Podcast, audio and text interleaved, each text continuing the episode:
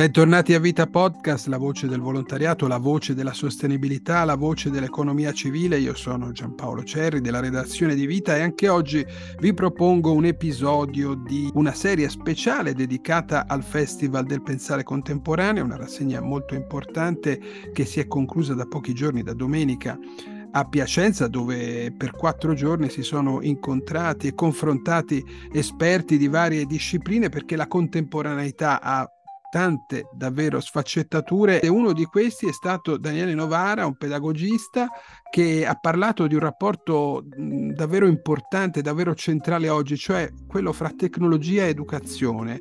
Eh, un intervento molto bello intitolato Ogni cosa a suo tempo, la misura educativa nella gestione delle nuove tecnologie. Sullo sfondo c'è per esempio il tema dello smartphone nei, nei bambini, nei ragazzi, c'è un recente rapporto UNESCO che sembra frenare dagli entusiasmi che l'utilizzo delle tecnologie, di queste tecnologie, tecnologie, per esempio dello smartphone nella scuola, avevano eh, suscitato. Siamo ovviamente andati ad ascoltarlo, tra l'altro Daniele Novara è un, una firma che è familiare ai nostri lettori, davvero ci ha raccontato delle cose interessanti. Ascoltiamo Daniele Novara.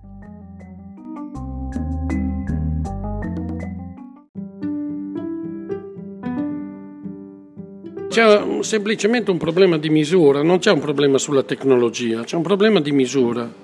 Cioè tu non daresti ovviamente eh, un, un, un'auto a un quattordicenne da guidare nel traffico, no, un problema di misura, mentre invece, vabbè, la legge prevede che un diciottenne lo possa guidare, tu non dai un bicchiere di vino a un bambino di sei anni come mio nipotino che sta qua, lo dai a un ragazzo che ha almeno 17, 18 anni, cioè un problema appunto eh, evo- psicoevolutivo, una cosa che vale per un adulto non vale per, per un bambino, ma anche all'interno dell'età evolutiva quello che vale per un bambino di 10 anni non vale per un bambino di 2.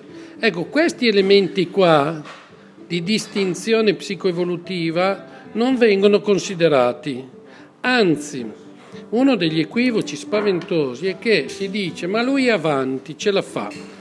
Allora io proprio come inizio del mio speech ho detto questo, attenzione, il fatto che i bambini siano così svelti sullo smartphone, per cui sia lui che suo fratello che è più grande, quando mi prendono sto aggeggio, me lo saccheggiano, mi fanno delle cose inenarrabili che io non riesco a capire come facciano, la velocità in cui facciano, non è un, un elemento di eh, sviluppo cognitivo ma è un elemento di ritardo cognitivo, perché il cervello del bambino non è in grado di attivare una riflessione e quindi, come ci dicono quelli del marketing, dovete buttarvi, provateci, provateci, usatelo senza riflettere. Quando tu vai a acquistare questo ti dicono, ah, non, ci provi, non deve riflettere. Esatto, quello che fanno i bambini.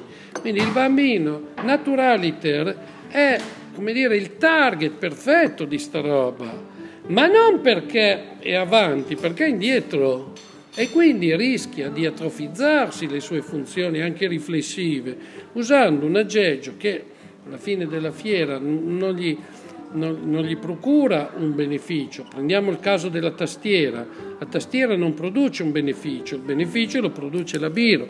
Se io scrivo il mio nome con la penna, eh, il mio sistema neurocerebrale, ecco qua sto scrivendo Daniele, e tiro sotto anche una riga, alterna elementi orizzontali, verticali, le curve, componenti, come dire, psicomotori straordinariamente eh, importanti per lo sviluppo del cervello di un bambino. Se viceversa un bambino va su una tastiera e smanetta come un criceto, e il vantaggio non c'è più, no? Vedi?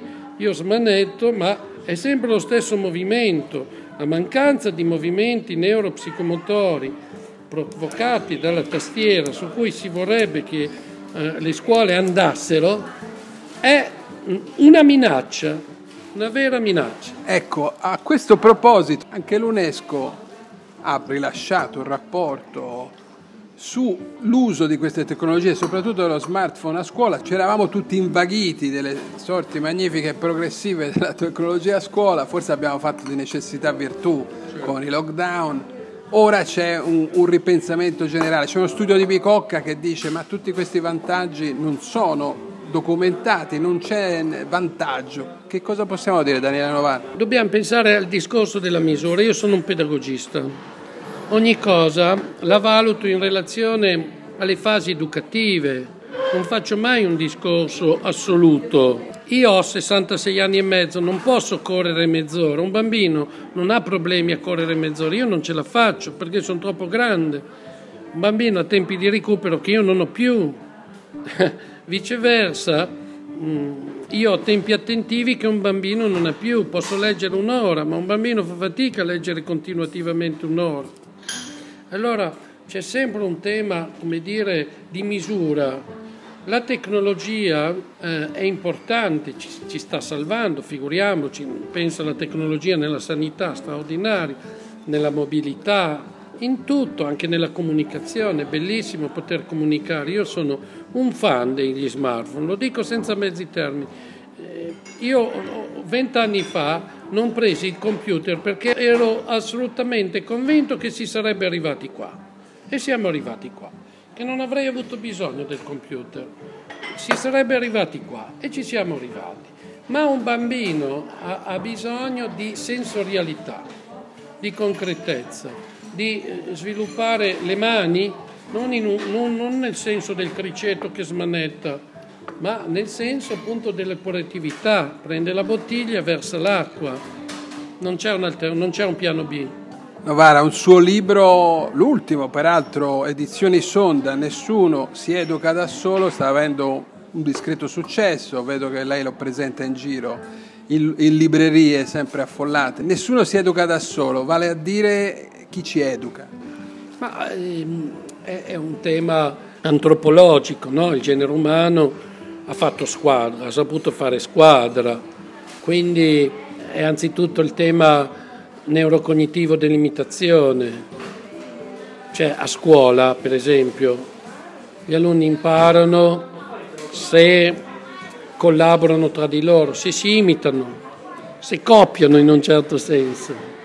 C'è sempre questa dimensione sociale e quindi io la ribadisco in questo libro attraverso alcuni contributi, in realtà vuole essere un libro nato per invidia del libro del mio amico Adolfo Ceretti, che ne ha fatto uno ben più impegnativo, Il diavolo mi accarezza i capelli, in cui racconta la sua vita professionale.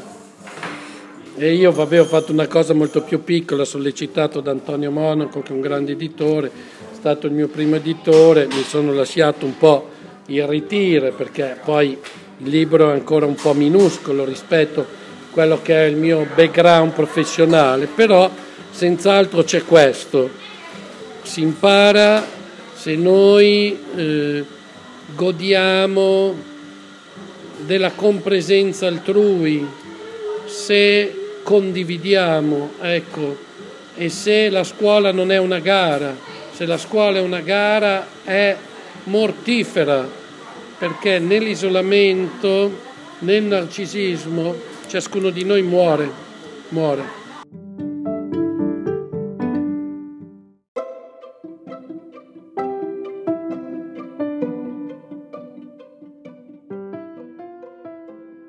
E con le parole di Daniele Novara, pedagogista in questa location che forse avete potuto ascoltare. Eravamo in un caffè a Piacenza di rimpetto a, a, al cuore un po' della manifestazione che era Palazzo Gotico, cioè la sede del municipio piacentino e quindi con un po' di rumore di caffè e di tè che venivano serviti vi abbiamo eh, sicuramente fatto sentire un giudizio illuminato, sicuramente competente su un tema molto delicato che è quello della tecnologia in rapporto con l'educazione. Quindi grazie a Daniele Novara.